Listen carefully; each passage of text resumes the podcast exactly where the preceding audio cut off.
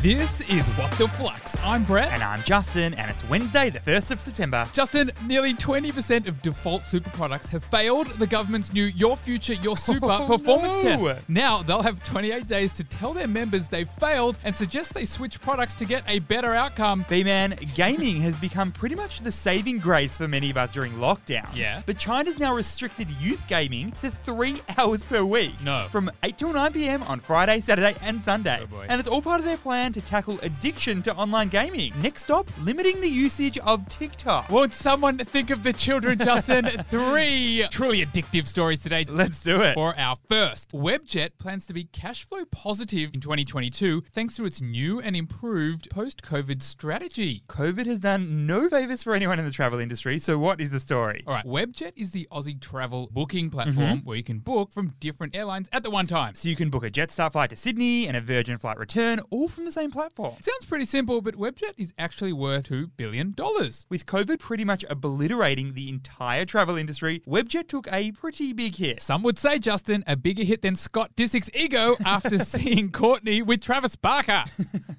For the 2020 financial year, Webjet suffered a $143 million net loss. And if you thought that was bad, they copped another $156 million loss for just nine months of this year. Ooh. But now, Webjet reckons it'll be cash flow positive in 2022 thanks to its new post COVID strategy. Yep, it's all thanks to its web beds business. Which is like the middleman between hotels and travel agents. so, what is the key learning here? Being cash flow positive is a great sign for a business because it signals strong financial management. and ongoing survival of the business because no cash often means no business.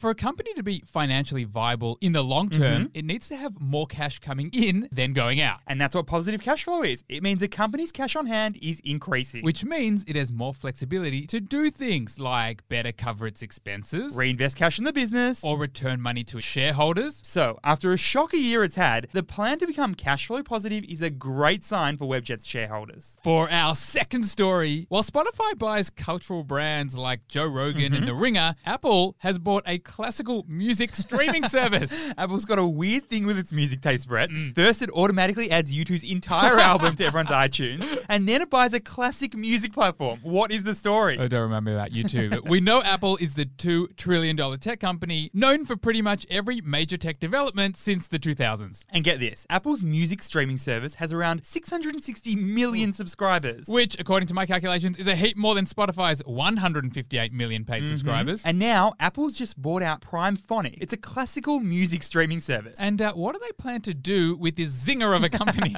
they plan to turn Prime Phonic into its own classically music focused app, which will be released next year. and this ain't Apple's first rodeo. Mm, We know they've acquired some big names like Shazam and Beats over the years, but Apple's also bought over a hundred smaller companies over the past six years. And it's all part of their acqui-hire strategy. So what's the key learning here? An acqui-hire is a strategic purchase of a small company, not for their brand, not for their product, but for their staff. And in the last six years, Apple's bought a company every three to four weeks across a heap of industries. Think augmented reality or virtual reality, AI, maps, health, and even semiconductors. And why do companies make acquihires? well, often they use these acquihires to speed up product expansion. particularly in areas where the company doesn't have the technical talent. For instance, back in 2012, Apple acquired Authentech. which eventually led to the iPhone's fingerprint scanner. ah, long live the acquihire, Justin, because at Apple, it's always on the down low. For our third and final story, buy now pay later companies Split It Payment have seen merchant volumes skyrocket as the industry goes a little M&A cray cray. If I had a dollar for each buy now pay later company that was created, I would be a very rich man, Justin. What's the story? All right, well Split It, surprise surprise, lets you pay in installments. But it's a little different to the buy now pay laters we're used to. And it just so happens that Split It is worth around $280 million. now get this, Brett. Split It's merchant sales volumes. i.e., E, the sales made by retailers that you split it. Yep. It climbed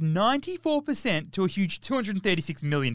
And it's come at a time when buy now, pay later, Justin, is seeing a lot of activity. so what's the key learning here? Each industry has its own industry life cycle, and buy now, pay later is starting to enter into its next phase. Generally, the industry life cycle starts with the introduction phase. This is when the product or service is still raw and there are a few competitors. There was Afterpay, Zip, and Klarna. Then there is the growth phase. business. This is when heaps of businesses start popping up to try and capitalize on this newfound demand. We've been in this phase over the last few years. Split it, Hum, Payrite, LimePay all join the market. But now we could be entering the maturity phase. this is when we start to see businesses consolidating to produce the strongest players. Very Darwin esque, you know, survival of the fittest. Zip acquires QuadPay in the US, Afterpay acquires ClearPay in the UK. Square acquires Afterpay, And someday we'll hit decline. which is where credit cards are right now. So all of these consolidations and acquisitions, they seem to be a sign that the buy now pay later industry life cycle is maturing. Here's a name for you, Justin. Steph from New South Wales. Sammy from New South Wales. We got Will from New South Wales. We hope all three of you are listening because you're going home with a hundred bucks of cash. Why, Justin? Well, that's because they played Win the Week. They saved $25 for a chance to win $100. And the big whopper prize of $250,000 every single week. Flux fam, it could be you. Download the Flux app and play Win the Week this week. Thanks for listening, and we'll see you tomorrow.